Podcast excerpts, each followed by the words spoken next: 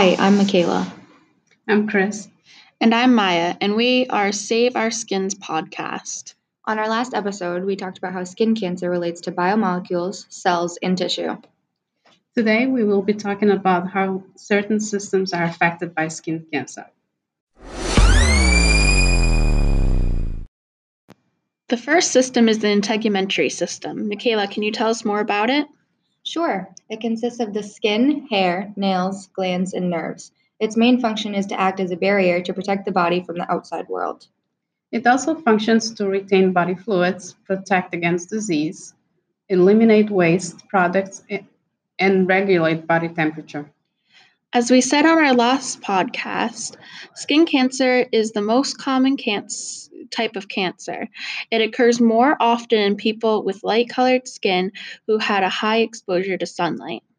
Skin cancer commonly affects areas of the skin exposed to the sun, but it may also develop anywhere on the body, including underneath fingernails and in the genital area. Overexposure to sunlight can cause skin changes, which then can lead to melanoma. Melanoma is the most serious type of skin cancer.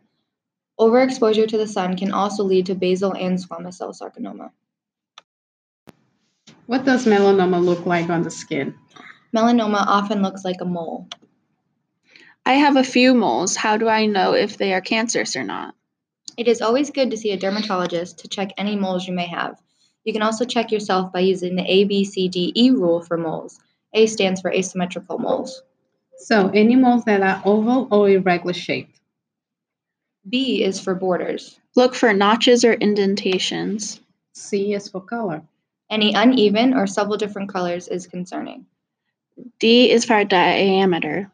Anything greater than 6 millimeter should be looked at by a dermatologist. And the last letter, E, stands for evolving. Look for changes in color, size, or shape.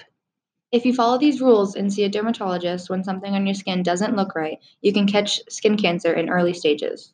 If left untreated, skin cancer can grow deep into the skin and spread throughout the rest of the body, causing serious complications.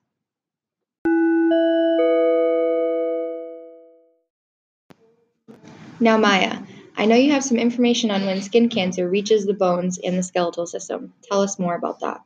Cancer cells in the skin can sometimes spread to the bone and grow there. Wouldn't the cancer then be called bone cancer? Actually, no. It is still called skin cancer because that is where the cancer, cancer originated and then metastasized. Metastasized means the spreading of cancer to other parts of the body. That's correct, Chris.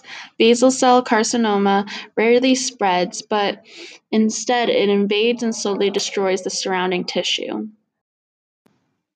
I know that there are different stages of skin cancer. Stage 3, basal cell carcinoma, is when the skin cancer metastasizes to the bones. Yes, and if basal cell carcinoma grows near the bone, eyes, ears, mouth, or brain, it can be very serious and lead to death if not treated. There is also ma- metastatic melanoma. This m- most often spreads to lymph nodes, brain, bones, liver, or lungs. That sounds painful. It is. It causes bone pain and unusual fractures. There are additional symptoms that depend on where the melanoma has spread to.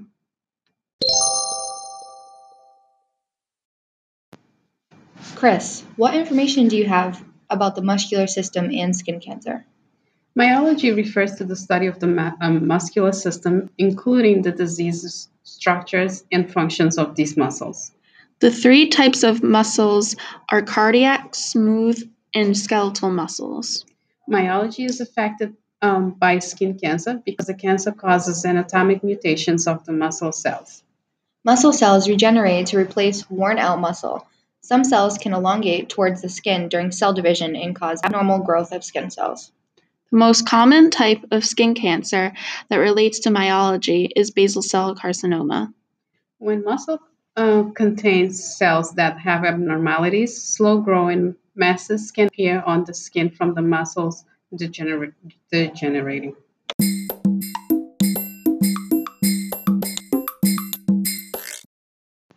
Michaela, our last system today is the nervous system. Can you tell us how the nervous system relates to the skin? Of course, skin cancer is an overgrowth of or multiplying of abnormal cells that are not only locally destructive, but can also spread along nerves, into lymph nodes, and eternally.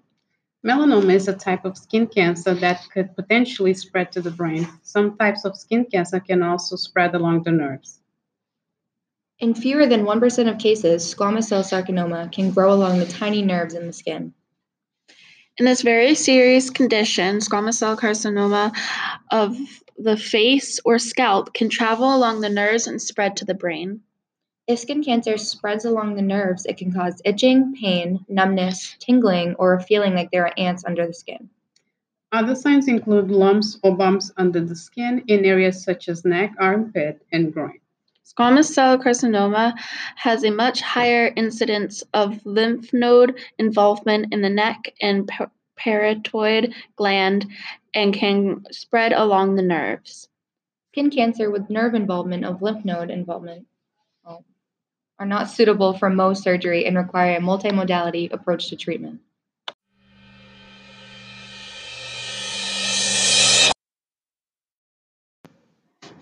Well, that's all the time we have today, folks. Thank you, Chris and Maya, for all the great information on skin cancer. You as well, Michaela. Next time, we will have even more information to share with our listeners about skin cancer, so stay tuned. Thank you for listening to Save Our Skin podcast and have a great day.